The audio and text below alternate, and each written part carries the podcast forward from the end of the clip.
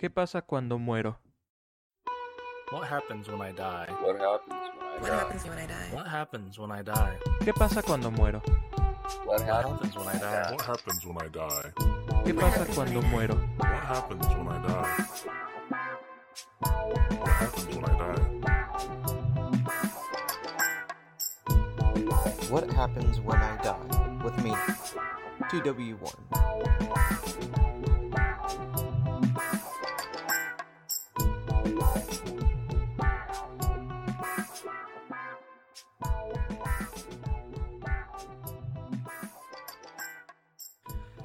So the paranormal stuff. Yeah. What is your interest there? Like what? So growing up, I've always had like experiences with the paranormal. Like as a kid, I would see and hear stuff that, you know, normal people wouldn't. Yeah. And as I've gotten older, that kind of, I would say, you know, left a bit. And but I came across a group because my house in Temple, we were having some stuff go down, me and my roommate, and so we got a hold of this paranormal crew, and they came in and they investigated, and I got to talking to them about how, you know, I've had a lot of experiences, and I did, you know, some investigating off and on in San Antonio, and they're like, oh, well, come on by, do some stuff with us, and if we like you, we'll put you on the team. And sure enough, they liked me. They put me on the team, and whew, yeah, that was... What, like, first day on the job, what did you see anything? Like, how long did it take? So the first investigation that I did with them was at the Beltonian theater in Belton. Mm-hmm. It's like a 101-year-old historic theater, and it was a public investigation, so there were other people there. But yeah, there was a few things that happened, some whistling that, you know, came from, you know, nobody, some good EVPs that came through. Me and my roommate, actually, we got some really good EVPs where there was like a pig noise, and there was something cussing at my roommate. They did not like him whatsoever. That's so fun. That was really cool. Mm. But this group in particular that I worked with, they primarily do demonic cases. Interesting. So I have seen some wild stuff. Yeah. Yeah. What's one thing that like really sticks out to you?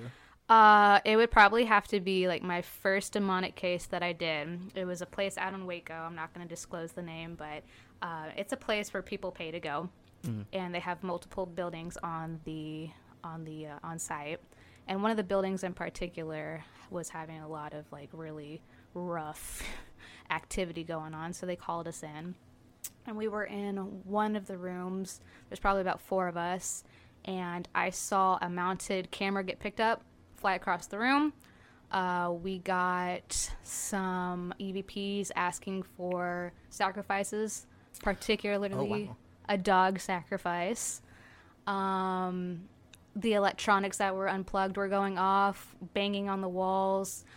Saw green orbs clear as day fly across the room, and I got scratched on my lower back, a big giant X. And scratches that I've, like, from my like passing interest in paranormal investigation, like scratches is like the big like demonic signifier. It was I was the only female there, I believe, if I remember correctly, and it was picking on me, so yeah, but I wasn't against the wall or anything. I had two sweatshirts on, and all of a sudden I just felt like somebody put out a cigarette on my lower back, and I was like, Jesus. he got me, pulled up my shirt, they looked, and sure enough I had a X mark, and that was probably one of the craziest things I've experienced. Do you ever worry about that stuff like following you?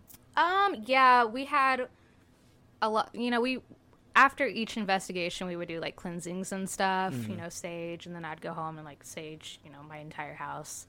And I had a few things follow me home, but, you know, once I did the cleansing and whatnot, you know, it was nice and quiet. But that's good. Yeah, I kind of had to leave, though, because it was getting a little too crazy, and I saw that it was, like, messing with my everyday life, so I was like, I'm probably going to take a step back for a little bit, and... Yeah.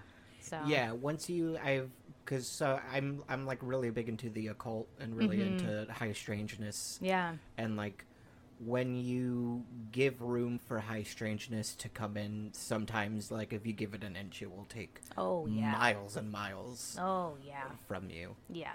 Yeah, and it messes with, you know, your daily life. It messes with the people that you care about and you love. And so I was like, we're going to put this on hold for a little bit because I saw where it was kind of doing that. It's always neat because you'll get some cool stuff. Like the moment I started diving into the occult is when I started getting like UFO phenomenon experiences. Mm-hmm. I was like, oh, like that's really cool. And then I would get like weird phone calls in the middle of the night, and we're like, oh, okay, like this isn't cool. This isn't you're fun. Like, never mind. Getting text messages with like your house, like I'm outside. You're like, okay, Getting phone calls from myself, like my phone number, and I'm like, it was your phone number? Yeah. Oh, yeah. That's happened a couple of times. That's crazy. Where like I know people can spoof phone numbers. I know that that's a thing. But the synchronistic of, like... Yeah, but, like, who would do that? Yeah, I mean... yeah, like, I don't know anybody who would just want to fuck with me like that. Mm-hmm. So it was kind of, like, a sign of, like, oh, okay, maybe, like, stay away from that side of the occult. Yeah. Yeah, and I mean, I mean, I've had a lot of wild experiences. I've seen exorcisms be performed, you know. Yeah, what was that like? It was interesting. Yeah, it was really interesting. I think one of the last cases that I worked, it turned out that some blood sacrifices took place on the land. There was like a witch coven that lived down the road, and they came on the this residential's property, and they sacrificed their goats and their sheep and stuff. So there was a lot of demonic activity associated with that, but it was going towards the kids and attacking and attaching with the kids. And the kids, one of the kids in particular, weren't at that case, but they were at their dad's house, but I think like they knew something was going down. The mom didn't tell them that we were there, but he was calling like every 2 minutes, freaking out about how he felt sick and he was throwing up, and it was like blue and green, and it was crazy. Like it knew. But we performed an exorcism on all the members of the house, and then I think they did a separate exorcism on the younger boy. So, but. With that stuff, where does that leave you, like, in your view of our Abrahamic religion? Are you somebody who, like, do you believe in, like, the traditional Christ story because of it, or? So my relationship with religion is a little strained. You know, growing up, I was raised Baptist, and as I got older, I just didn't agree with a lot of the church, what they stood for, and so my views on religion are a little bit different. So I don't. Being in the paranormal, you know, you see like the evil aspects, and it kind of makes me wonder, you know, is there a God, you know?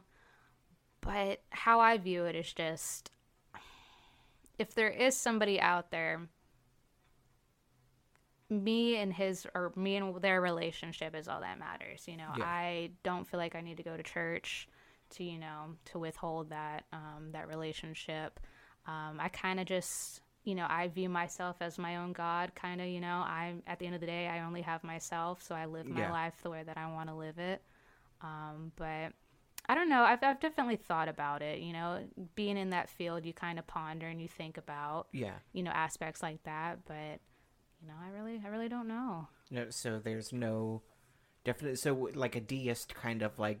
It's something. Yeah, there's definitely something, you know, from my experiences, but just trying to pinpoint what that something is kind of where I'm like, you know,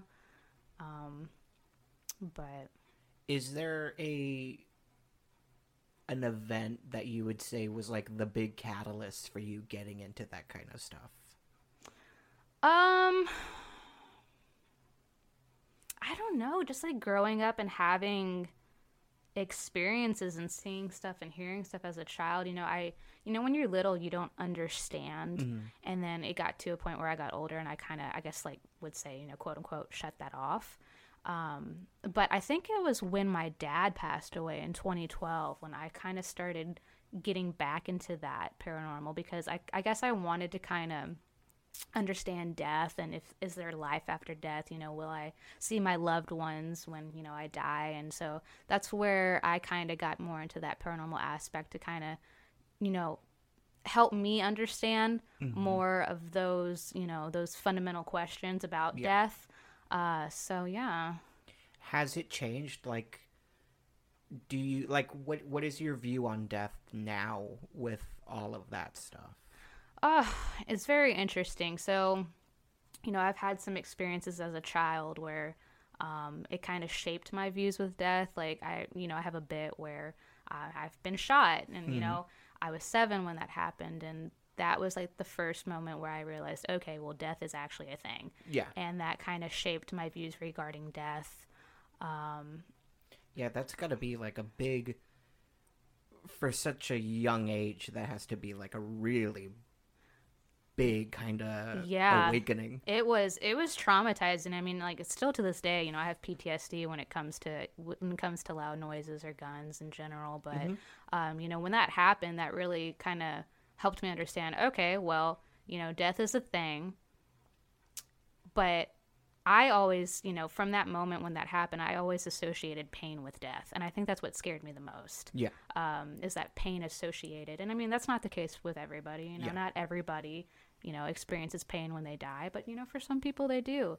And I guess that's what kind of really amped up my fear when it came to death. Was like, oh, no, it's painful. Yeah.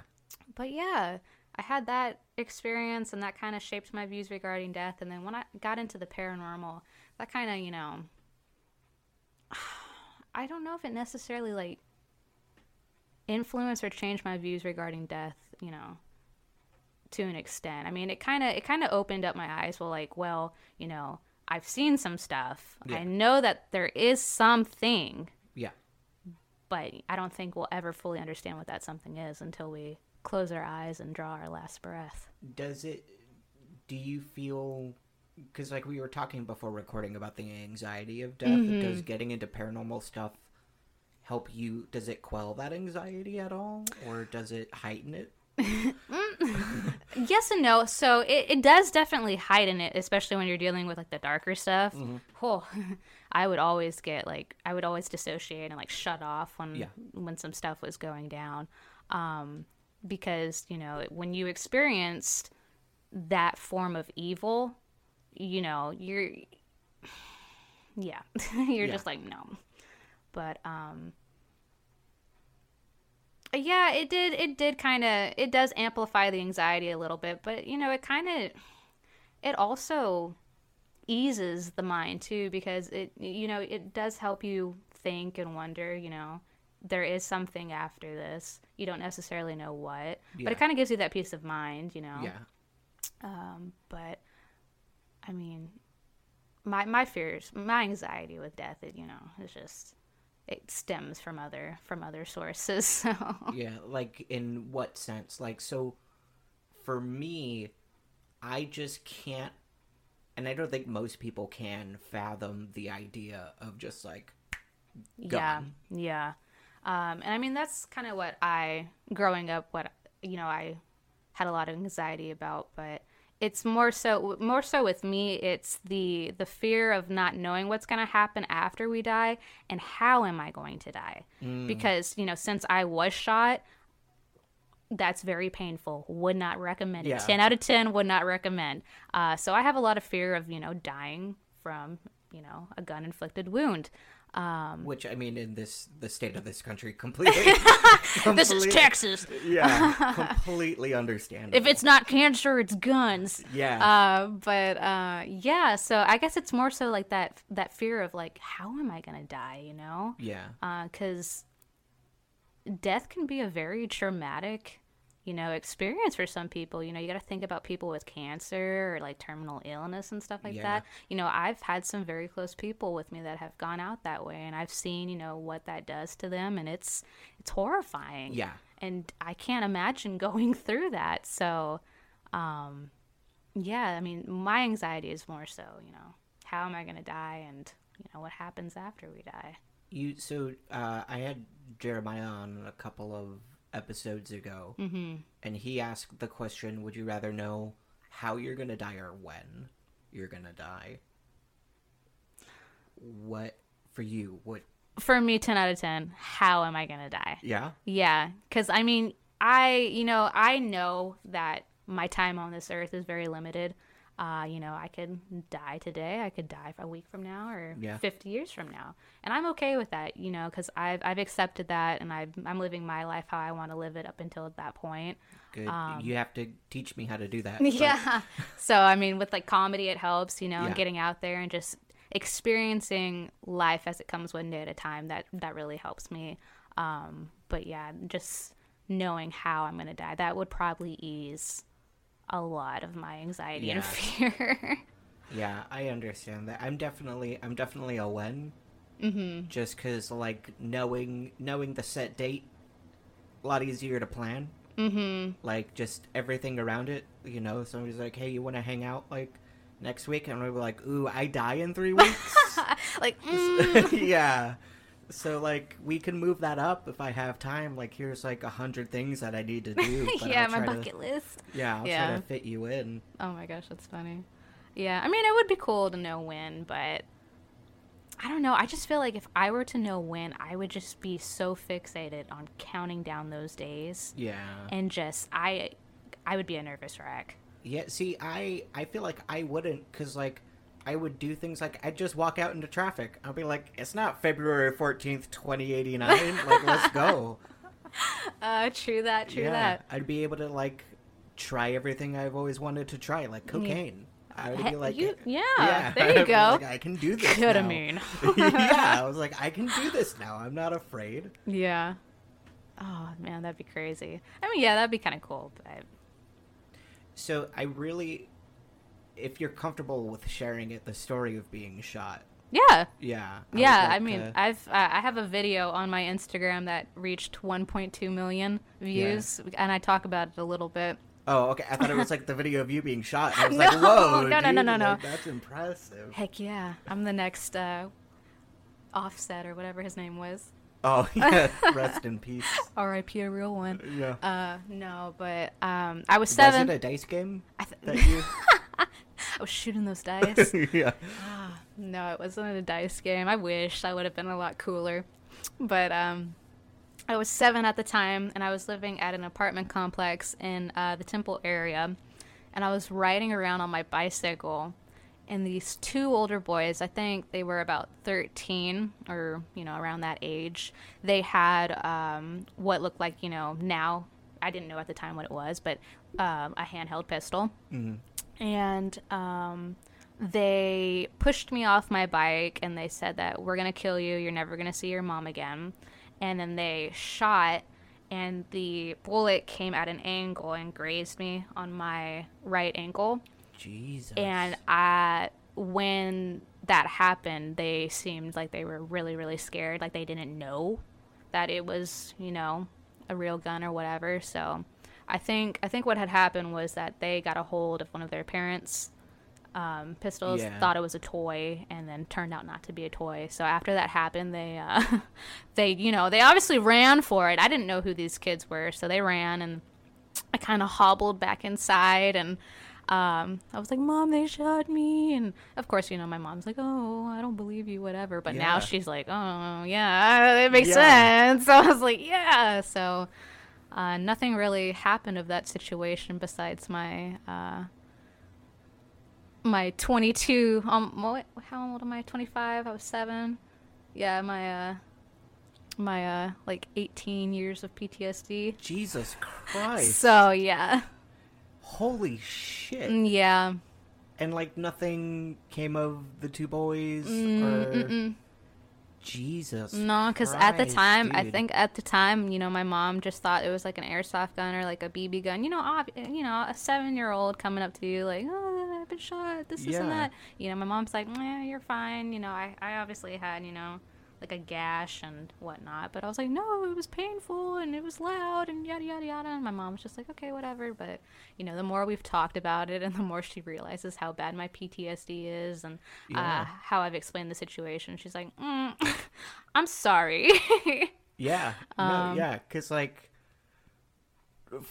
granted, like, this is my first time hearing the story, but it sounds like you were shot by two kids. Yeah, like, And in my bit, I talk about how I was shot by an angry white man, but just to seem a little cooler. But But it was two 13-year-old boys with a 9mm or whatever. So, dude, that's insane. Yeah, and it really messed me up. Yeah, like if you don't mind talking about that a little bit, like, I mean, we were talking about loud noises and stuff like that, but, like,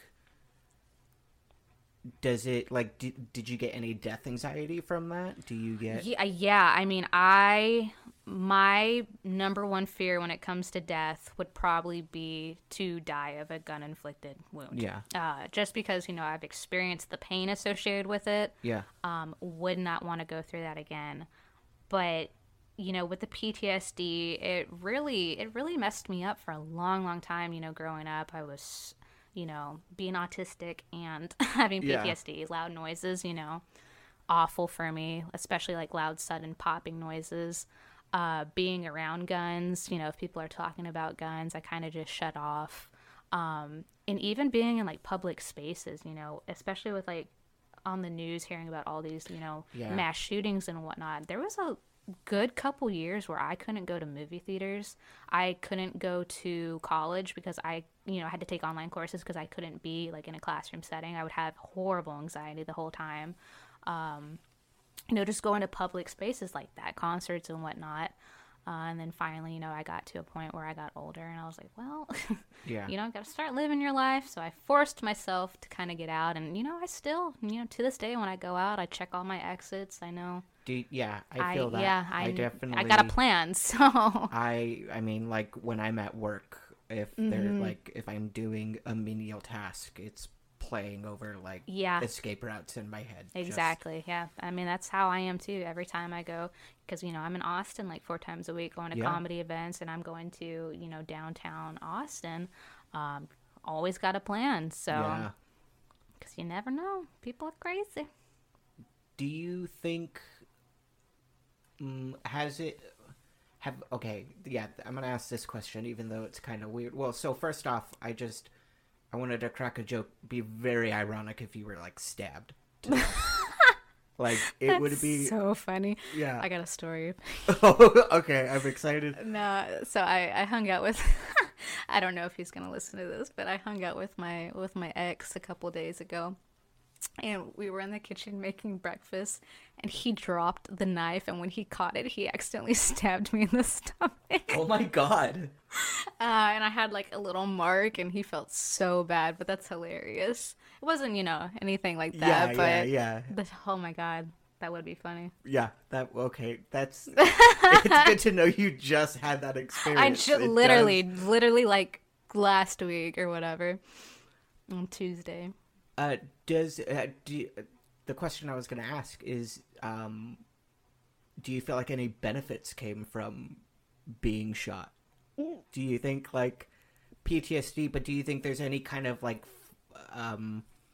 framework you now have in the world that you know, and maybe not at the time, but you have come to discover is a benefit? Well, you know, I guess one benefit is I became real big into, like, gun safety advocacy and stuff like that. And, you know, I've done some speeches regarding that and, you know, hey, guys, lock your guns up because, you know, this is what happens. So, you know, just kind of getting the word out there and, you know, informing people. I think that's one good thing that has happened. And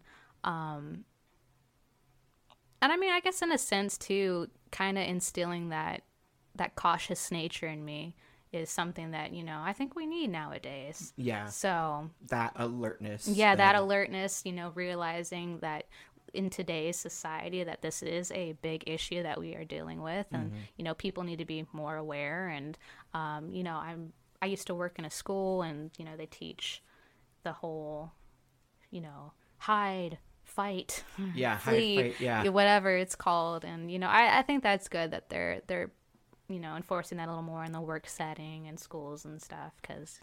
Yeah, I actually, me and Adam talked a little bit about this. Oh, really? Okay. His episode, and my big thing when we go over that at work is I always let my coworkers know, like, mm-hmm. they're on their own. Yeah. like, I am leaving you. Yeah. I am sacrificing you. I am saving myself. Yeah, because Adam always brought up, there's always, like, that one dude who's just like, I'm going to be the hero if that were to ever happen. Like, yeah.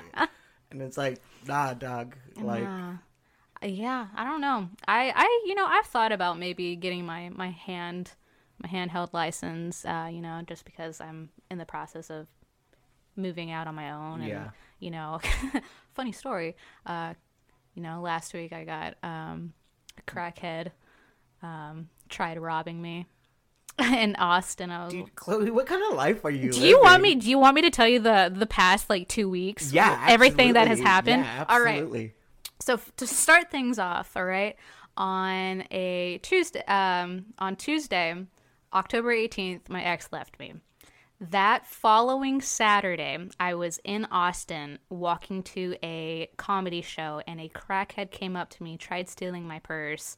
He ripped my bag, ripped my shirt. I messed up my uncle, my knuckles trying to beat him off of me, and he finally gave up and fled. All right, that was Saturday. The Sunday after, the day after, I got in a car accident. Jesus. So yeah, and then. 2 days later, on the following Tuesday, I got sexually assaulted in a club in Austin. Jesus. Right? Okay. Right? Okay. And now I might have cancers. So what I'm hearing are everything's coming up Chloe right now. I'm starting to think I'm not God's favorite. You know, natural selection's trying to take its course. Yeah. But a few good things have happened. Maybe two. But... You know, we're thriving. We're trying. Yeah, what are the two good things? Share the... So Monday on Halloween, I made Kill Tony. I was the closing comedian. Congratulations. Thank you. That was a very cool opportunity, very cool experience. And then I got a new job that will financially support me on my own. So, awesome. Mm-hmm. So, yeah. Those are both good. I think... I'm not going to say they completely weigh out the other two things. I would say it at least weighs out the car accident. Yeah. Yeah, and maybe 70% of the crackhead attack. Yeah, I held my own, man. Yeah. You know? Which, for people listening, you're smaller, so that's impressive. Yeah, and I got to talking to a few of my friends too. Some of my girlfriends, they were like, "It happens a lot. It's happened to them." Yeah. So now in Austin, I don't walk alone. I always make sure I have my friends with me. I'm normally with Scott and Ben. Yeah. I know you know them. So they normally walk me to my car. Thank you. Shout out to my real ones. Yeah, no, I need to get them both on here, especially Ben, before Ben leaves. Yeah. Whenever that is. I don't know. He's probably going to be down here for maybe a few more weeks. Mm-hmm. He's still kind of, you know, seeing things out. But yeah, no, for sure, he would love to do this. I know he's got some experiences that he could share. Yeah, from the couple of interactions he and I have shared, I'm like, you're very interesting and have a lot of history. Yeah, so. We got that one thing in mind that he can talk about. But yeah, he'd be a good guest. He's got some stuff that he can talk about. Yeah. So do you mind if we talk about the cancer stuff? No, by all means. If my mom's listening, I haven't told my mom. Oh, so well, this won't be up for like another month. Oh, beautiful. Yeah, like, okay. Yeah, so, that gives me some time. Yeah, I record way in advance. Okay, beautiful. So you have enough time to break it. Cool. And if you haven't, just send her the link to this episode and be like, hey, I have some news. Hey, Mom, by the way, your daughter might die. Yeah, no, I'm around the 30-minute mark. That's hilarious. Check this out. How are you feeling about it? I don't have any feelings towards it. I'm kind of just shutting that out right now. Okay, yeah. But yeah, I guess, you know, to the people listening, what's kind of happening in my case is that I have a mass in my leg. that was kind of getting bigger, so I got it biopsied just to make sure that it wasn't cancerous. And I got my results back, and they said that they didn't find any cancer cells in the biopsy that they did. They did a needle biopsy, but my white blood count's pretty high, and I've lost like 14 pounds in the past 2 to 3 weeks. So I think our next steps are going to be doing a more, intensive biopsy, or just removing the mass in general and kind of just weighing things out. So far, the biopsy that did come back, not showing the cancerous cells, high hopes, good sign. But just kind of play it safe, make sure, nothing's going down, because I don't want to really deal with that right now. Yeah, no, I would say, like, so as somebody who, like, has also, who deals with trauma and, mm-hmm. like, a lot of the similar things, like, it's very easy to correlate, like, the weight loss to depression or just some sort of thing. And that's like, what I thought too. I was like, the weight loss, it could be, from the stress of mm-hmm. everything that I've been going on the past couple weeks. Yeah. Whatnot, or, it could be health related, but, I always try to find the positives, and I always try to stay positive and be grateful for, what I do have. Yeah. So like right now I just kind of, I'm not thinking about it too much. I'm going out and doing comedy. That's how I cope, I'm joking about the situation. So that's good. Yeah. That's all I have right now. Coping mechanisms. When that kind of stuff hits, coping mechanisms are like the best thing to have. Yeah, it does help. It does help a lot. So that's just how I've been dealing with it. Yeah. So you were saying you've had like friends and family members who've gone through like similar things, mm-hmm. and that was the kind of thing that I assume took them out. So like my great grandmother in particular, she had Alzheimer's, and that's how she eventually died, and just kind of watching her over the years deteriorate and not know who she was and who we were, it was heartbreaking, and it's sad to think that your body can turn on you like that. Yeah. It's really scary. And my grandfather, he had skin cancer, and they figured that out, and they got, he's okay with that right now, but he is in the early stages of like dementia and stuff. And oh man. But he's on medication that's been helping him a lot. So he's been doing good. I've had some friends have cancer that have passed, which is pretty rough. I've had a lot of friends pass away. You name it. Car accidents. I had one friend that got shot. I've had a few friends that got shot and passed away that way. That stuff, I had a friend at the, not at the beginning, but maybe a couple of months into the pandemic, took their life. I don't know if you know the story of the person who, I'm not going to say where it happened, mm-hmm. or, I'll cut it out, because like I'll just bleep it. But the individual who leapt from the building in downtown Temple, I don't know if you've heard about that. Yeah. Wait a minute, was that the one that was shooting at the people? Different person. Okay. Yeah, there's a lot of people. I don't know if you've heard about that one. No, I haven't heard about that one. That's interesting. So I had a paranormal case that took place right next to that hotel building that's under construction. And supposedly a few years back, there was a guy that climbed up and was shooting down at the people at O'Brien's pub. And then during the process, he slipped and fell to his death. He didn't hurt anybody. He didn't kill anybody, but...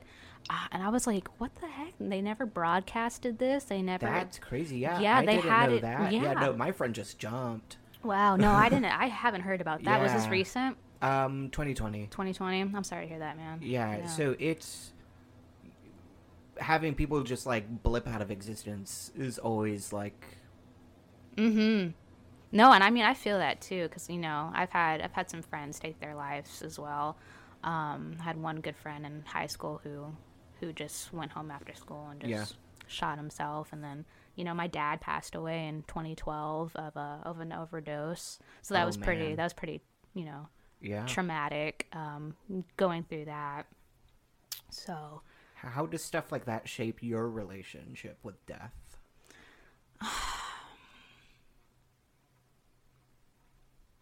I think it shaped a lot of my relationship with religion.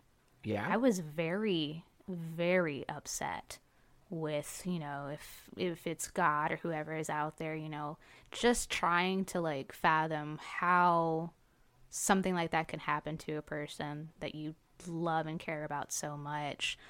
So that's where like I kind of took a step back from religion at one point. Yeah. How it shaped my views on death, it just made me realize that we have a limited time on this earth and you never know how somebody's going to go. Yeah. And it also helped me appreciate and, you know, keep the people that I do have in my life close to me. Yeah. You know, and it's hard because being, you know, autistic, and I have a hard time like texting or reaching out to people or like calling people. Mm-hmm. I get like just real weird about that. But, you know, I try to, you know, stay close to the ones that I love and care about, spend as much time as I can with them because you never know. Yeah. And you know, when my dad passed away, I had a lot of regrets after he passed away. Like, man, I wish, you know, my parents are divorced. And so he lived in Temple. I was living in San Antonio. So I didn't get to see him as much, you know, growing up, or didn't get to spend a lot of time with him. So when he, you know, kicked the bucket, I was like, wow, you know, I really regret that I missed out having that time with him. Yeah. So now I make sure to have time with the ones that I do have in my life and be grateful for, you know, everything that they do for me and vice versa. So it's definitely difficult. My partner lost her mother in 2017. Mm-hmm. To, I believe it was neurosis of the liver. Oh, wow. It just, one day she's fine, next day in a hospital bed, unresponsive. And it really, I don't want to speak for her as an outsider, just watching her and her relationship to everything. Like, I mean, the only way to describe it is it fucked her up for like a good year. Oh, yeah. A good year. Oh, yeah. Just nothing. Like, my partner was not there for a year. We talk about it now, and she's just like, I don't remember that. Yeah, and it does mess with you. Like, when my dad passed away, he literally passed away 2 days before I started my freshman year of high school.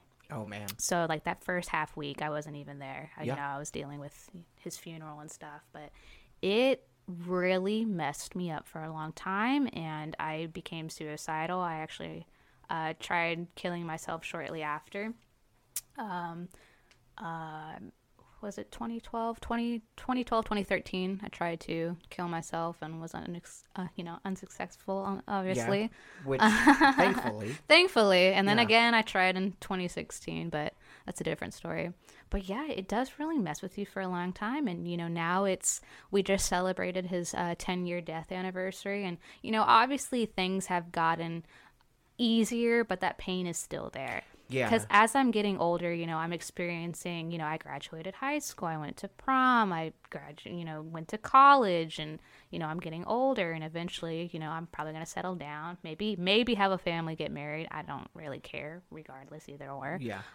But just having, you know, people that you love and care about miss those milestones, it's always pretty tough. Yeah,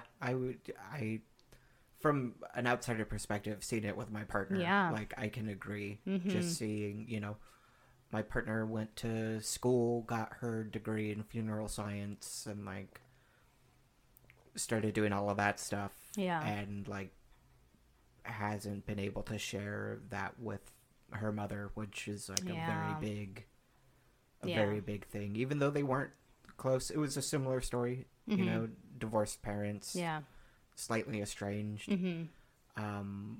But it's really out. I don't know how to word this. Grief is really good at just ruining, like. Yeah. Oh yeah. Yeah, like grief will make you feel like the biggest piece of shit. Oh, for sure. For stuff when someone was alive, that like every reason you had to not talk to somebody while you were alive, or while they're alive, like once they're dead, you're just like, oh, okay. Like, yeah, it's like, oh, I'll never get that back. Yeah. So no, I feel that. Yeah. Oh. So just to hard to pivot, just because I'm curious, especially with just your history with death and multiple facets, be it like in person and then also externally, mm-hmm. and then all of your paranormal interaction. Yeah. What do you think would happens to me when I die? Ooh, interesting. Biologically speaking, since I went to school for forensic anthropology at one point, you know, mm-hmm. I know what happens to the body by a lot, you know. Yeah. You're gonna decompose. Yeah. Slowly. But I feel like your energy is gonna astral project into another dimension. Yeah. And everything that you've ever wanted and desired is gonna be at your fingertips. I feel like you're gonna be your own master. Yeah, so like super heaven. Super, yeah, I guess, if that's what you want to call it. You know, like I said, at the end of the day, we only have ourselves, so mm-hmm. I kind of view myself as my own god, and in a way, you know, that probably comes off a little. It comes I love, and you can probably see with my small collection of books, I love just different mm-hmm. religions and their interpretations of stuff, and yeah, the being your own god thing is definitely like a very LeVayan Satanist kind of. Okay. Interpretation. Granted, they're more atheistic mm-hmm. with that, but it's definitely like a semi-LeVayan like mm-hmm. interpret. Also a little Mormonistic. Okay. Little Mormon. Yeah, I mean, I would describe it more as like physically, I am my own god, but spiritually, if there is somebody out there, that relationship is between us. Yeah. Because you know, on this physical plane, I only have myself at the end of the day. Mm-hmm. I have my own thoughts. I have my own, you know, emotions, whatever the case is. And I am essentially the one that dictates how my life is going to pan out. You know, nobody is doing that for me. Yeah. But, you know, I would like to think that there is, you know, a higher power out there, whoever it is. You know, I would like to think that there is a so-called heaven that we can go to. I would love to, you know, be surrounded by, yeah. you know, people I care about and whatnot. But like I said, you know, that's something that nobody is going to fully understand until you close your eyes and yeah. draw your last breath.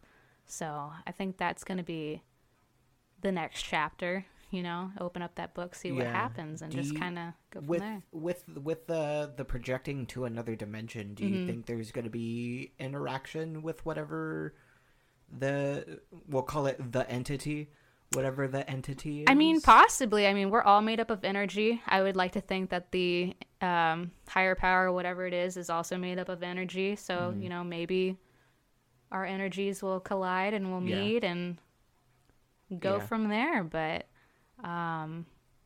yeah.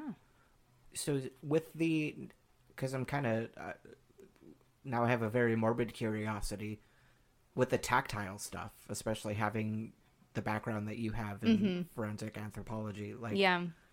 what's the nitty gritty of what's going to happen to me? So, I mean, I have seen, so Texas State, I don't know if you know this, has one of 6 body farms yes, yeah. in the U.S., and I think it has the biggest body yes. farm.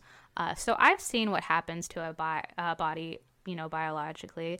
I've seen live autopsies be performed and stuff like that. So it depends on your circumstances. Like, do you want to go more of like, I guess when you die, what do you want to have? Like, let's say you just die of natural causes yeah. and, you know, your family can plan something for you. Do you want to be buried? Do you want to be cremated? You know, what route do you want to take? Because that's going to play into it yeah. compared to, somebody murdered me, or I die out in the middle of nowhere. That's going to be more so that forensic anthropology, like, standpoint. Okay. So I'll give you 2 scenarios. Okay. And you can give one for both. The first one, and the one that I demand, is written in my obituary. I've told my partner, strip club calamity is okay. how I want to go. Interesting. yeah. Elaborate. Nope. Okay. Just a strip club calamity. Right on. And then the second situation will be just exposure. Okay. I read way too much Walt Whitman and Henry David Thoreau, and I thought I could survive in the woods on my own, and I couldn't. Mm-hmm. So of those two situations, like, what would each one look like? So the first one, are we talking about, like... Natural causes. Natural causes. Yeah. Okay. Okay, so natural causes, if you were to be buried, I mean, obviously, there's going to be chemicals that are going to be pushed through you, and that's going to slow down the decaying process a little bit. Mm-hmm. But eventually, you know, you will... your body's going to start to bloat, and you are going to slowly decay. And I mean, nothing, you know, all that's going to be left is, you know, bone or whatnot. That's if you were in a casket. If you're cremated, obviously, you know, yeah, that's a different story. Yeah. I assume just ash and bones. Just ash. Yeah, just ash and bone. And then if you want to release that into the wild, or if you want to be buried, so be it. You know, some people bury their ashes. But in a natural standpoint, like if you're, you know, walking through the woods, oh no, and you die, depending on the environment, like let's say it's Texas for, you know, an example, Texas is very hot. Yeah. Very, very hot. And that's going to amplify and speed up the decaying process, especially since it's so humid and whatnot. So if you were in the middle of the woods, what's more likely going to happen is that you're going to start off by bloating, and then your organs are going to start to burst, and then the decomposing process is going to take place. You're going to have worms and maggots and, you know, bacteria start to eat away at your body. There is a high possibility that animals are going to start feeding on your body, which is going to shift your bones around, and it's going to shift the placement of where your bones are going to be located. Yeah.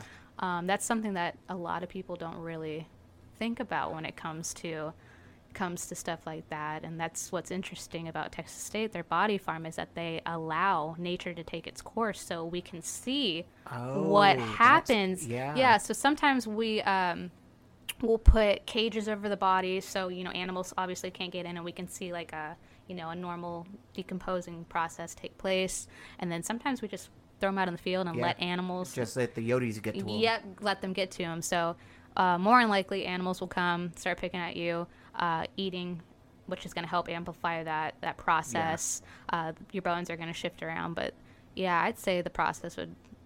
To be fully decayed will probably take about maybe 2 weeks or so. Oh, wow, that's okay. Just given like this, you know, how humid and hot it is, and then the animals, of course, I mean, that's going to speed things up a bit.